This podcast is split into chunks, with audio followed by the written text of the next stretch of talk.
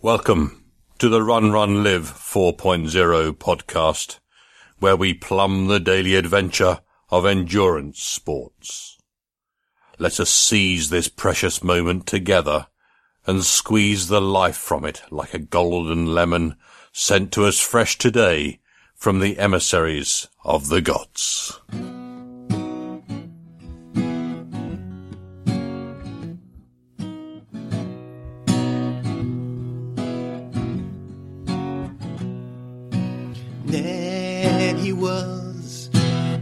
Terribly happy guy.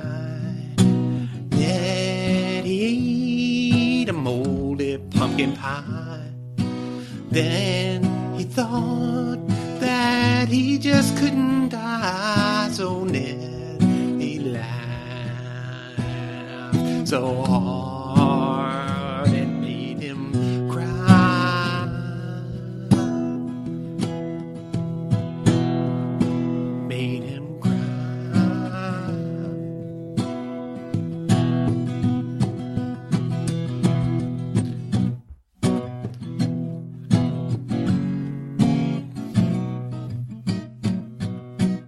Hello, my friends, and welcome to episode 4 451 of the Run Run Live podcast. Yeah, we're here again. How's everybody doing?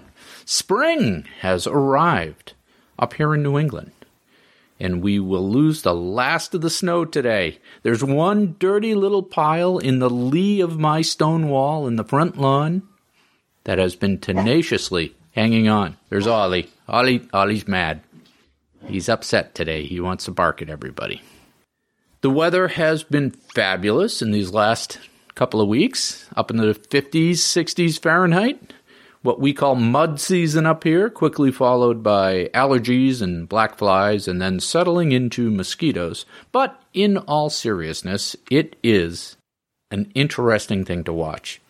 The animals know it's spring before we do. Less than a month ago, less than a month ago, it was snow in single digits and frozen solid, but the birds knew spring was coming. They were out. You could hear them in the morning, busying up new nests and beginning the process of raising the next generation.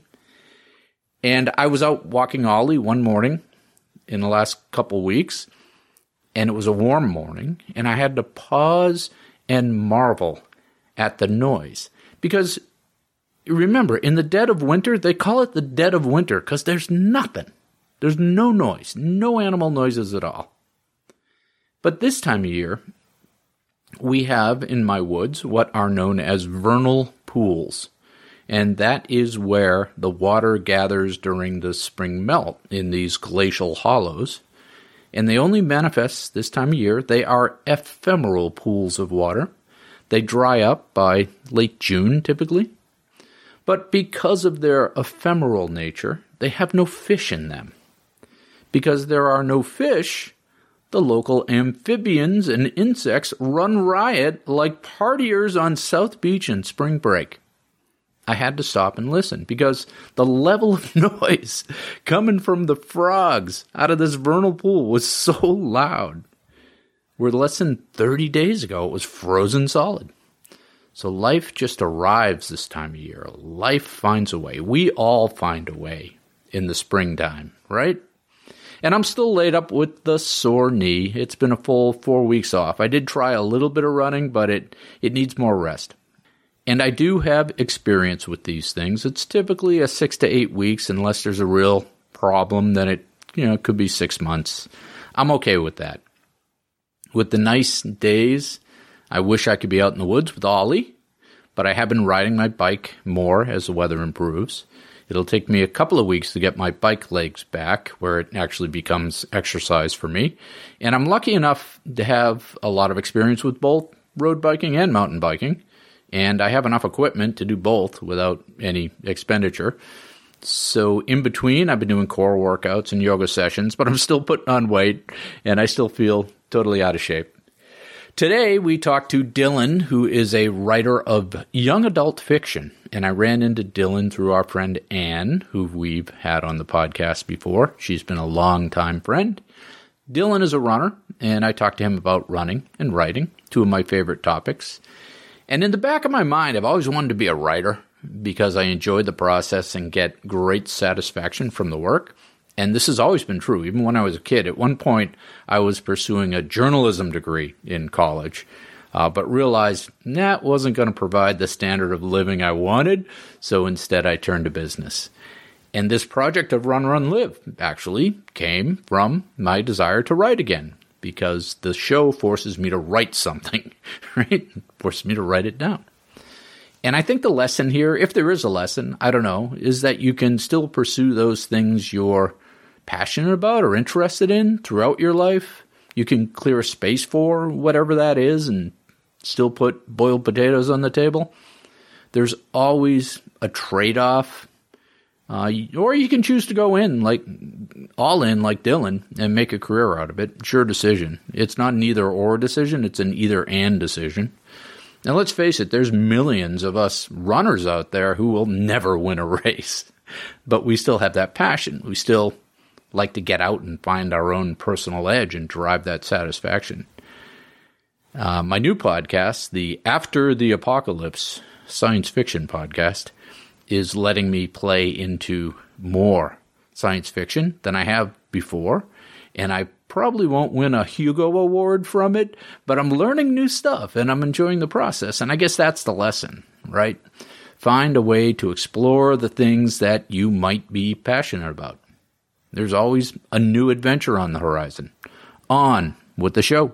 It is when we learn to leave our comfort zone that we find ourselves communing with our inner strength.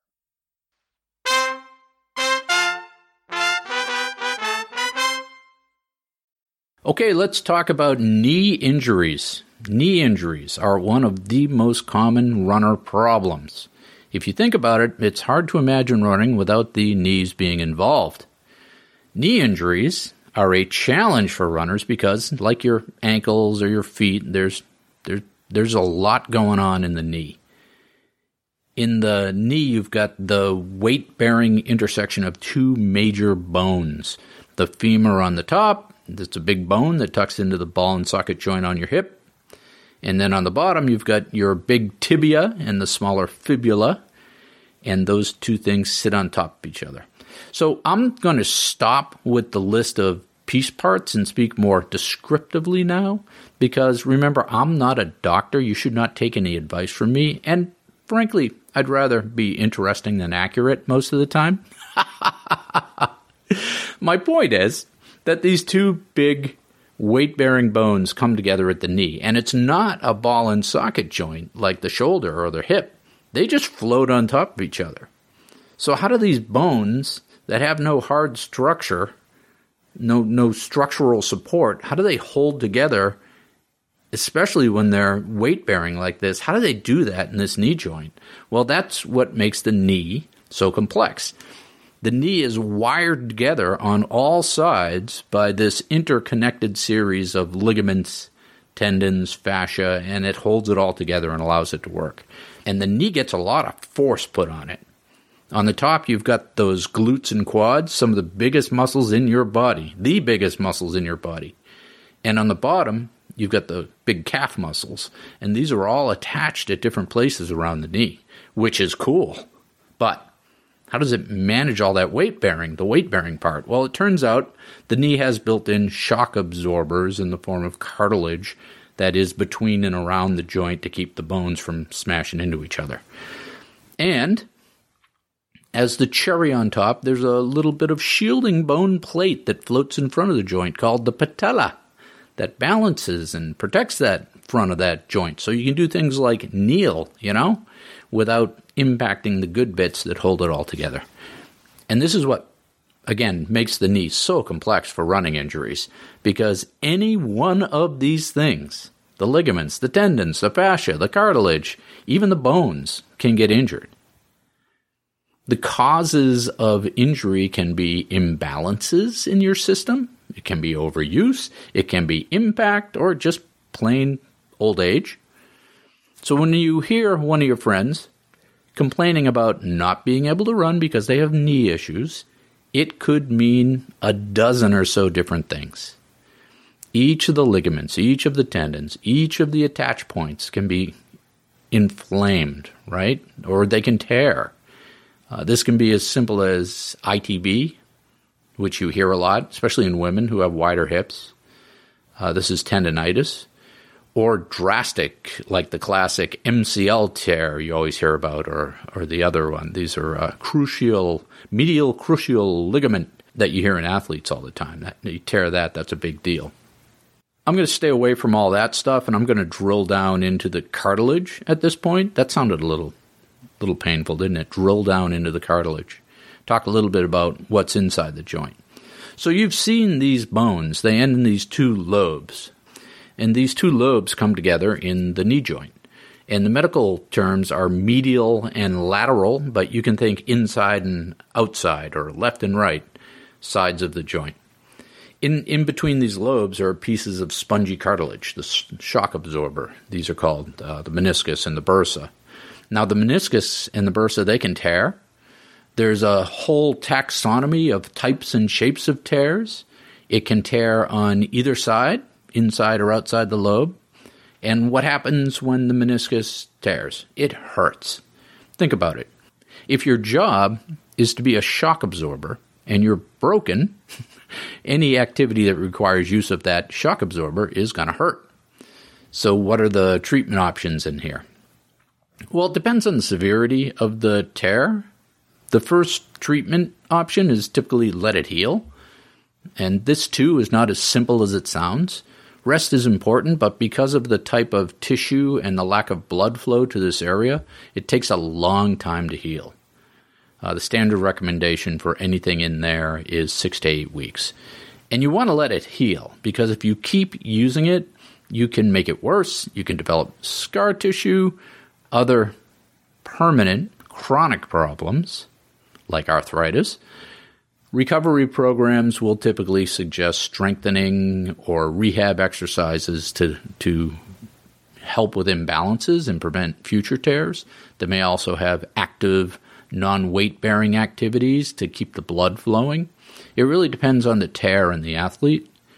For more severe cases, they may go in and do that surgery and you've heard of this surgery. They go in with a scope and they remove any dangly pieces and stitch up any tears they find. And you've heard of this, right? This is that scoping of the knee. It's quick and easy, and the athlete is typically back on their feet really quickly. The downside to the surgery is that any material removed is not going to grow back. Eventually, the cartilage loss gets to a point where it can't perform its basic shock absorber function, and that's pretty much the end game. The other big risk for older athletes is these type of injuries can bring on the onset of arthritis. And this is a degeneration of the joint tissue and the bones, and it becomes very painful. Then you're looking at having the joint replaced, which is typically an end game for athletes as well. And I tell you all this because A, there are a lot of different things that can cause problems in the knee, and you should figure out what specifically that problem is before just throwing your hands up and saying, I have bad knees. Uh, it really helps to be patient in this is B. That was A. This is B. It really helps to be patient in your recovery from knee issues the long term problems that you can cause by rushing back are bad enough that you can afford to give it a couple more weeks to heal. And now for today's featured interview.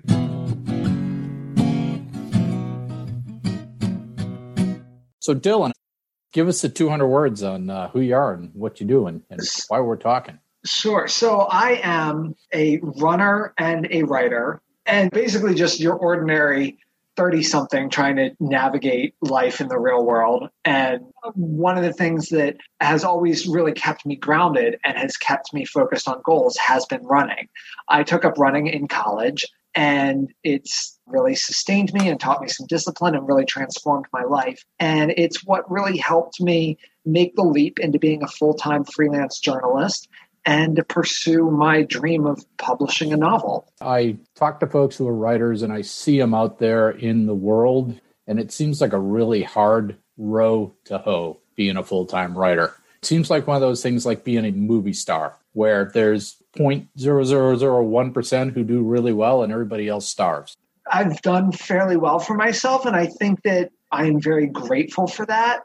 I think that there's all kinds of molds for being a writer. And I think that if somebody were to say to me, I think that when we have it in our head that making a career in any sort of artistic field, you need to be quote unquote rich and famous in Yeah. order to have made it. But as long as you sort of learn how to take the work that's available to you, it can be lucrative and it's easy to find success, I think. I've been Yeah. very fortunate to have a strong network where I've been able to go out and find writing jobs that have sustained me. And I like being able to dabble in a little bit of everything. Like one day I wake up and I'm writing a health feature, and then the next day I'm blogging for a small business. And then the next day I am interviewing teenagers about their school project that they're working on and writing an article about that. And there's just like something new every day. I think that writing really helps you take a much more lively and passionate perspective on the world around you. It gives you a um, construct to organize your thoughts. And that's the interconnection I find with running, especially when I used to run without the headphones back before we had headphones. You would find these stories or these phrases or these things just falling into place while you're out on a run. that's one of the things that's so great about running. And I do a little bit of both. I will do those runs where I go out and I'm just on autopilot and I don't have to think about all the stuff in my day to day that's stressing me out. I also have those days where I go out and I do my best thinking Yeah. and I get all of my thoughts in order. And I like listening to music and listening to podcasts and stuff like that. And those will usually stimulate the thinking Yeah. but there's definitely days that I go out and I, I just need to get my head in order.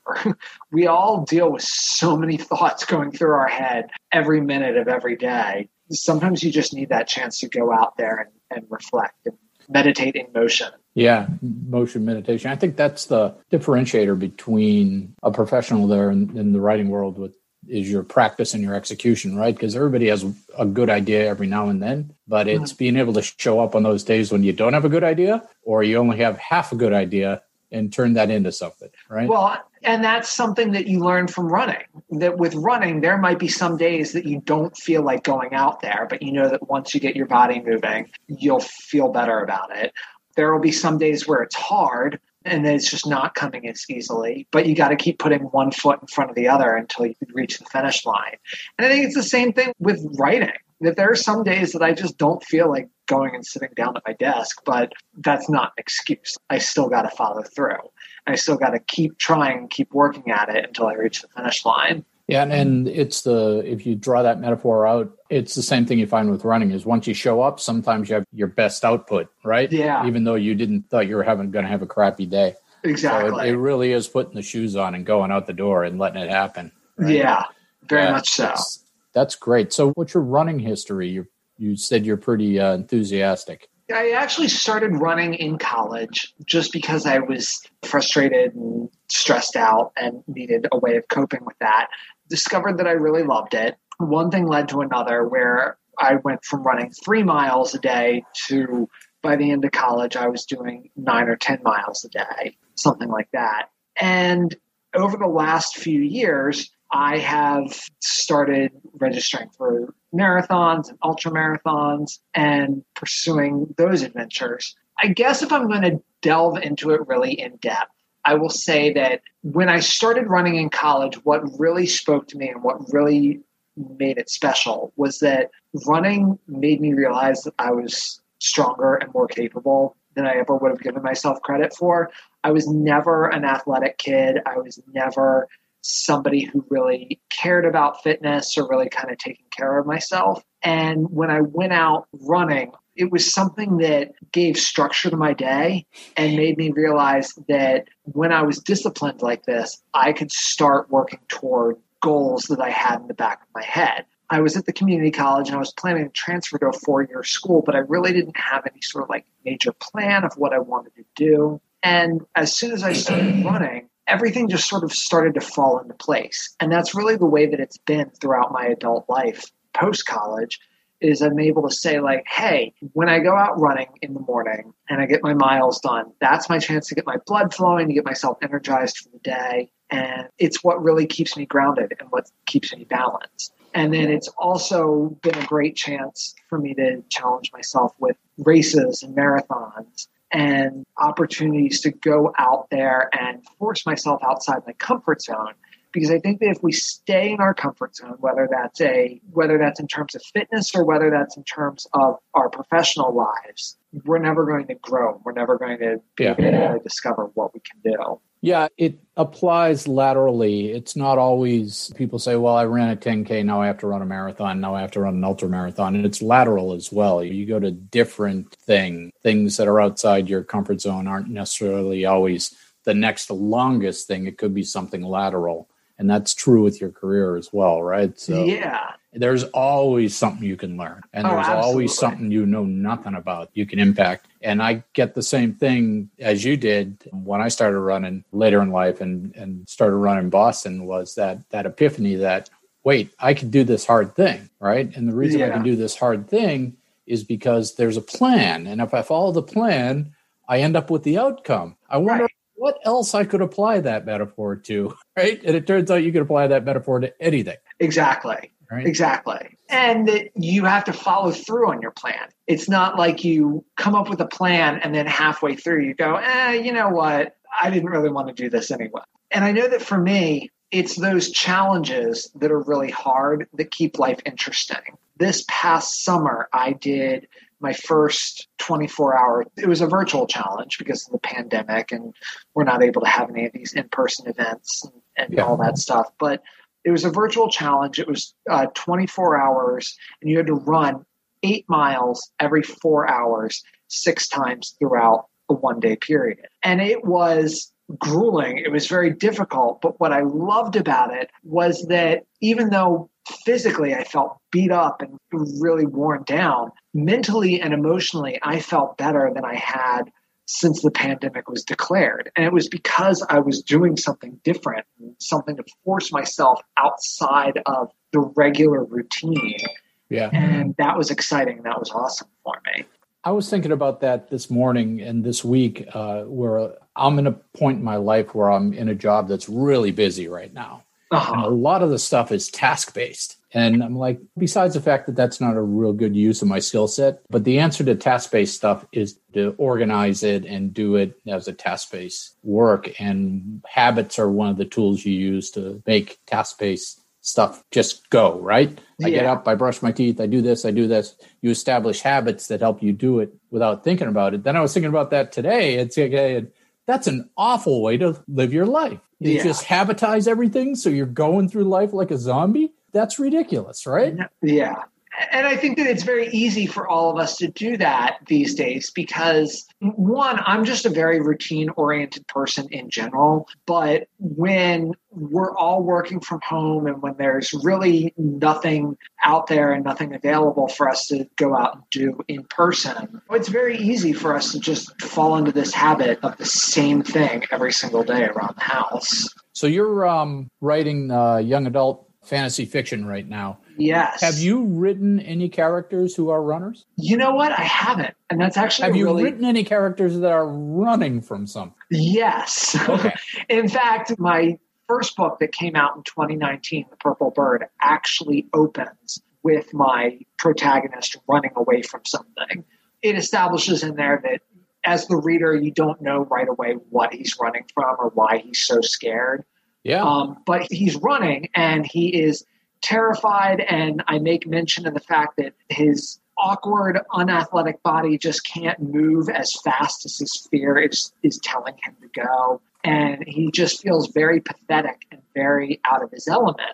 By the climax of the book, by the final chapter, he then has to go up against what he was running from in the first chapter but it's a little bit different this time. Instead of running away, he runs toward it, and he does have a stronger sense of self because of the adventures that he's been. yeah. Use that as part of the character arc. Exactly. Yeah. So I remember reading a Koontz novel once that started with a chase scene. Of course, that uh, poor character didn't make out so well, but I always enjoy it when they have a uh, from the viewpoint of the person who's running in a novel, just to to see if they get it right. Yeah. As far as what goes through your head, what how it feels, you can always tell sort of or when the writer themselves is a runner. Yeah, because it's it's really hard. If you look at some of the stuff you're talking about, your 24 hour race, right? Right. This is a transformational event for you, right? Yeah. Then you say, okay, what's the movie treatment for that? It's awful, right? You got a Yeah. camera trained on some guy running in circles. It's awful. right? There's no entertainment value at all. But inside your head, there's this great Leviathan struggle Uh-huh. going on. I think probably Murakami is the only one who's ever come close to capturing it. Well, I think that seeking out those daily adventures, seeking out those challenges are really good for us as writers and as creative types because here I am living in the suburbs and I'm not going up against fire breathing dragons like some of the characters in my fiction writing. So if I'm going to really understand my character's mindset, like how do I overcome challenges and how do I force myself to grow, the closest I can come to doing that is going out and running an ultra marathon and overcoming that challenge that I think is going to help me relate some of these fantasy adventures that I'm writing about in a way that I wouldn't if I just sat around the house all day. Yeah, that's your version of slaying the dragon. Right, exactly. Huh. That's interesting. So we were talking about this a little bit before, but what are like the top three things that make a, a young adult fantasy fiction successful? And I- you can define successful any way you want. I think that first and foremost, my definition of literary success would be resonating with your reader. And in the case of YA, resonating with your teenage readers, your adolescent readers. A little bit of money is always nice, but I think that most writers will agree that, that having a teenager out there who says, like, this book really transformed my life or made me love reading again, that's really your big success. And I think that what makes YA fiction successful is when when your readers can see a reflection of themselves in the characters, can understand how these characters learn resilience and learn self-worth by overcoming challenges. And usually in order to convey that message as the writer, as the storyteller, you're creating a world in which you have teen protagonists where adults are really useless and they can't go to the adults to solve their problems for them. They have to go out and solve the problem themselves and ultimately become stronger, more confident individuals because of it. So I think that in order to do that, you always need to have very relatable characters. You need to have very relatable problems. And I guess relatable characters is number one, relatable problems is number two. And then I think that that theme of resilience and of overcoming adversity really needs to be number three. Yeah, so it's like the hero's journey Yeah, exactly. Very much so. with some high stakes. Yes. I always make fun of my wife when she's watching TV. I go, Do you want to know how this is going to end? She's like, How, how can you tell me how this is going to end? You've only seen the first five minutes. I go, I know Right. exactly how it's going to end, right? Yeah. Yeah. Exactly. I know Exactly. what's going to happen next, and then I know how it's going to get resolved. right? Yeah. Very But much. there's so. only six story forms in the whole world. Right. But then as soon as somebody subverts expectations, I'm either mind blown and I love it, or Yeah. I get frustrated because I'm like, no, that's not the way it's supposed to end. No, I do like that when somebody goes, aha, and pulls Yeah. the rug out from under you. That's, Exactly. That's always good. Right. That's always good. The uh, little bit of surprise there. So, what do you got for big plans for when they start letting us back out in the roads and the trails? So What's your bucket free- list? You're only 30 something. You I even know- have a bucket list? Well, so in the immediate future, I would say that bucket list would be an in-person ultra marathon. I want to do a 50 miler or a 100 miler. I want to do like a Tough Mudder or an obstacle challenge of some sort, and I want to do a triathlon. So those are my three. And then I think that long term, I want to do the Dopey Challenge at Disney World, which is where they Hmm. make you do like a 10K half Sure. marathon, 30K full marathon, all one day after another in Sure. Disney World, which I've never Yeah. been to Disney World. So like I'd love to run a marathon through there. I want to get to Boston, do the Boston Marathon if I can qualify. And this is not running related, but it's crazy challenge related. I want to do the Maryland polar bear plunge. This, I want to be a super plunger, which is where you have to plunge into the water every hour for 24 hours. That's Um, interesting. I never yeah. heard of that. Yeah, I do the polar bear plunge every year to raise money for Special Olympics Maryland. And usually once is enough, just jumping into that 30 degree water in the middle of January for a good cause, once is enough. But I'm like, you know what? If I can raise a ton of money and follow through on the challenge of jumping into the Chesapeake Bay every hour around the clock, Yeah. it's something I got to do at least once, right? That sounds crazy. Yeah. Yeah. that's a good one. I like that one. That's yeah, one. I'm although, always up. Although um, ice plunging now is uh, de rigueur, right? It's everybody's doing that. Everybody, yeah, Like, exactly. people have ice baths in their house, and they do it every morning. Right. R- Well, doing it every morning is one thing. Doing it every hour around the clock is another. But I don't know. I, I like doing crazy stuff because I feel like it keeps life interesting. That is true. That's lateral versus just going longer, right? right. Exactly. So yeah, that's good Yeah. stuff. What do you got coming out? Tell us. Um, we'll we'll move towards the exit here because we only got a couple of minutes. But what you got coming up sure. in So terms of your work and where can people find you?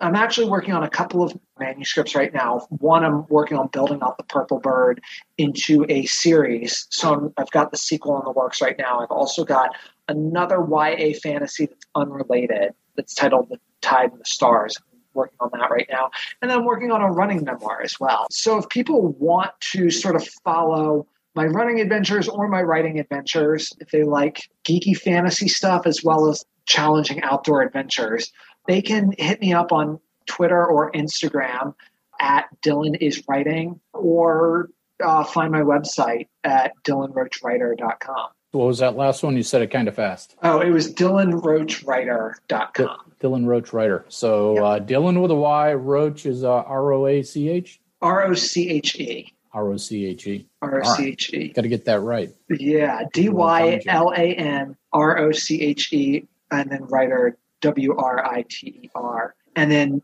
my Twitter and Instagram handle at is at Dylan D Y L A N I S W R I T I G. Did I spell writing correctly right there? I don't know. It's don't always know. hard for me to like. People I- should be able to spell writing. Right. Like, so Yeah. Dylan is writing. Like, I can always spell that out, but like spelling it off the top of my head, I'm like having trouble visualizing. All right. So so I got to go jump to another call. But uh, so you like the Apocalypse uh, I'm, I'm loving it big time. What's your Yeah. favorite character? There's only only- three so far. So, so I'm only on episode four or five, I think. Have Okay, we- so there's two characters. okay. Have you named our protagonist yet? Because I'm No. really into him. I think no, he's, he's awesome. I, I probably won't ever name him. It's Okay, good. Kind of like the road. you I love that. It always means so much more when the protagonist doesn't have a name. But I'm liking him a lot. I love that you made him a runner. I love that he's a runner and all that comes along with that. I also love that he's feeling a little morally gray, which Yeah. is to be expected when Yeah. you're trying to stave out an existence following Yeah. the apocalypse. Yep, that's the arc, right? We got to take him from there to whatever's at the other side. right? Exactly. So- Yeah. All right, I got to go. Okay. I will talk to you soon. Sounds good. Thank you so much. Yeah, thank you. Great to talk to you. We'll talk some more. All right. Perfect. Sometimes it takes a third party to tell us what we already know.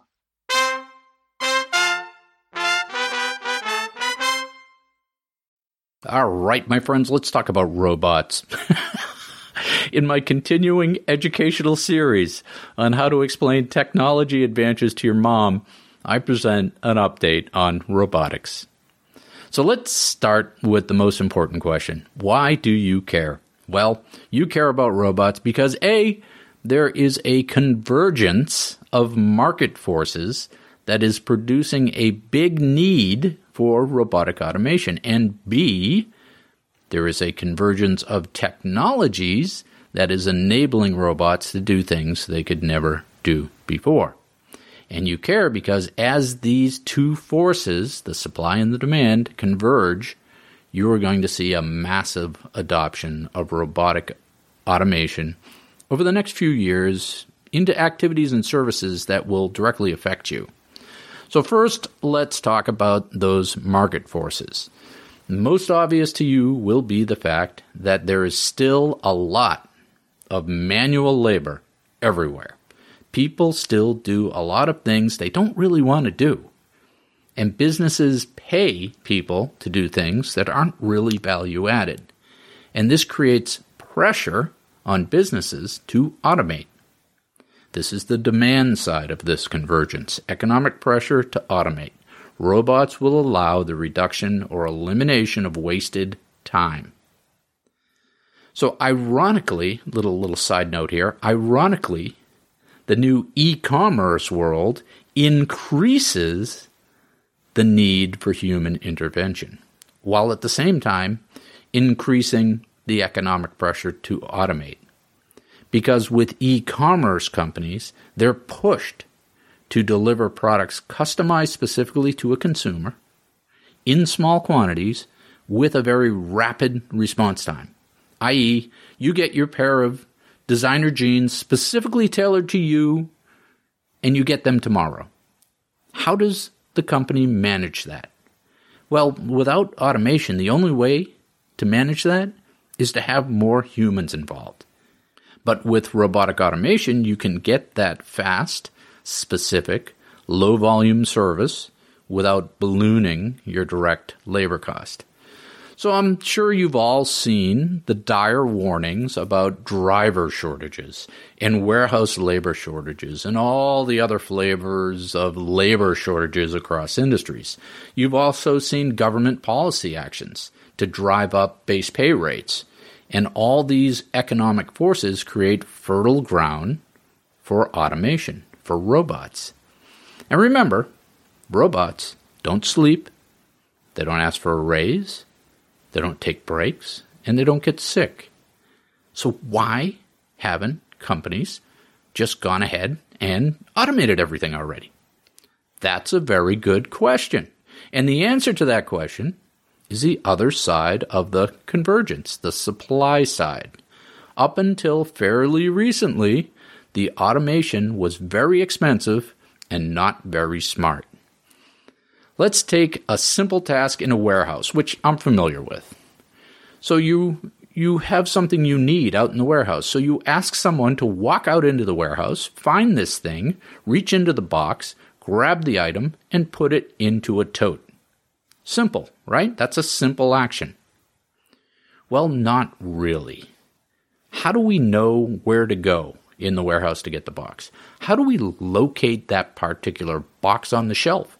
How do we reach in and grab the right item and put it in a tote? Think about all the processing and mechanical movements involved. What happens if the box is moved by four inches to the left of where we thought it was? What's the difference between picking up a tube of toothpaste or a fuzzy bunny? Up until recently, robots could only do simple X, Y, and Z coordinate things. Any variant from that couldn't be handled. Had to be specifically programmed. Every variant had to be specifically programmed. So, what's changed? A couple things, and these are the technological advances. Vision systems have been improving in capability and coming down in cost at an exponential rate. A vision system is a fancy word for camera. So think about what your eyes and your brain do when finding that box and looking inside. All of that recognition and calculation of billions of data points, that's what robots are starting to get very good at. Those vision systems, and they're starting to get very inexpensive.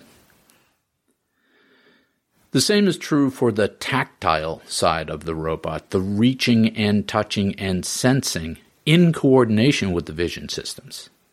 These systems are likewise getting smarter and cheaper. And finally, there's another type of vision, and this is the ability to know where they are and navigate around without any discrete tether, and this is known as autonomous movement. And this is also getting much smarter and much cheaper. This autonomous movement is typically accomplished using what's known as LIDAR, which stands for lasers. Uh, and this part of the, th- this is all part of that autonomous vehicle stuff you're hearing about. LIDAR shoots out 3D lasers and then sees what they bounce off of. And combined with vision systems, this is how the robots now know where they are and they can see what their surroundings are. The robots know where they are, they can see what they're doing. As with almost everything these days, we then pour on the secret sauce of artificial intelligence, and the robots can learn to do things that have always been extra hard to program. Remember, I said you have to program all those little variants in? You don't have to do that anymore. Let's say the example of what's the difference between a tube of toothpaste and a fuzzy bunny. Given enough data about toothpaste tubes and fuzzy bunnies, the robots eventually learn to do everything as fast and as well as humans. Now, for those of you expecting the science fiction type humanoid robots, you're probably going to be disappointed for a few more decades. This would require what's known as a general AI, and I don't expect uh, that I have the expertise or the desire to wade into that argument. You can call Elon Musk if you want to learn more about general AIs. These new robots that we're going to have in the next few decades will be specific to specific manual tasks that could never be done by robots before because they were A, too expensive, and B, not smart enough. That's all changing right now. And part of what is holding them back is that humans are still relatively cheap to get for these complex tasks. Really good at these complex tasks. Sewing lingerie, butchering chickens, picking fuzzy bunnies out of boxes. These are all highly complex tasks that you can get someone to do for you at minimum wage or ship offshore where it's even cheaper. But that inflection point is coming. The robots, they have a beachhead or beachheads in more expensive labor tasks. And as they get a few successes under their metal belts, they will work their way down the labor ladder. And you can make the argument that they are going to eliminate manual jobs. You can make the argument that these are crappy jobs to begin with. But in my experience, every crappy job has someone who needs it. You can make the argument that they will create new jobs and better jobs, as every previous technology shift has done. You can make the argument that it will make the world a better place in general to automate all this stuff. Maybe the emergence of the general AI in a couple decades will figure all that out for us. But I'm not here today to argue about labor policy. I'm here to tell you that there are cool things going on in robotics right now. So put aside your biases of R2D2 and all the other robots that look like humans. That's not the cool stuff. The new robots will look very industrial, but they will be able to do hard things like pick strawberries and care for patients. And that should make all our lives better and fuller. Okay, now we're going to move you towards the exit, please. Okay, my friends, we have what? Roboticized, limped, written through the end of episode 4 451 of the Run Run Live podcast? Whatever. Here we are. And like I said earlier, I'm still nursing a sore knee. I made an appointment to take some pictures. See, I'm not anti doctor, I'm pro doctor. We'll see what's going on in there. With knowledge comes power. The snow is is gone, and that makes Ollie sad because one of his favorite things was to pee in the snow. It's like one of those fancy restaurants where they put shaved ice in the urinals. He wanders around the front yard looking for it, can't find it. He's very sad. And a shout out to our friend Tim, who's embarking on the Appalachian Trail next week. That's a cool adventure, and I can tell he's excited about it. I will tell you a story about the last time I had a knee problem. I think it was 2004. You may not have heard this story because that is pre podcast, unless you were reading my blog at the time. I used to have an office in Quebec City, Canada, and I used to drive up there because it was easier than flying up there.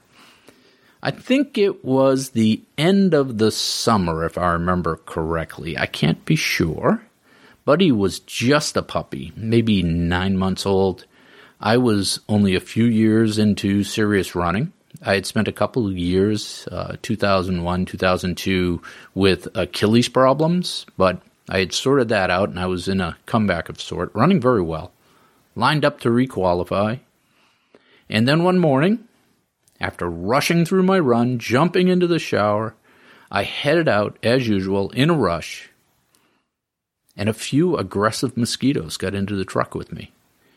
As I was leaving my driveway and my neighborhood, I was swatting at these mosquitoes, and I took my eyes off the road, and I ran into a telephone pole less than a quarter mile from my house.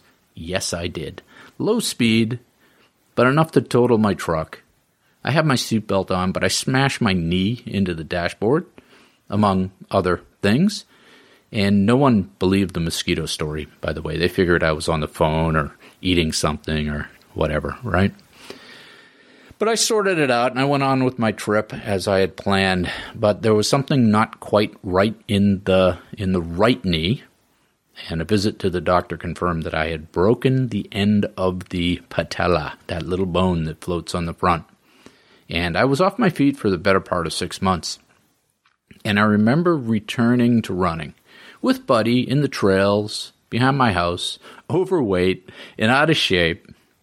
I remember those first few runs where the dog would literally laugh at me, laugh at my slow progress. And I would tell him to enjoy it because someday I'll still be running, dog, when you're gone. And turns out I was right. I slowly and then more rapidly got back into shape through training and racing. And eventually I requalified that fall and ran the next year's Boston. I lost some speed in that layoff that I would never get back, but I found some new alternatives, some new adventures in trail running, mountain running, ultra running, triathlons, and all that stuff enriched my life. And after a few years, a few years later, I found you folks as well. And that kicked off a whole new epic of adventures. And I'm going to believe that I'm in that same place today. That in two months or six months, I'll be climbing back out to new adventures, new people, new things. And that's what I'm going to focus on new opportunities, new adventures. And that's what you should focus on as well. And I'll see you out there. And then he thought that he just couldn't die. So Ned, he laughed so hard it made him cry.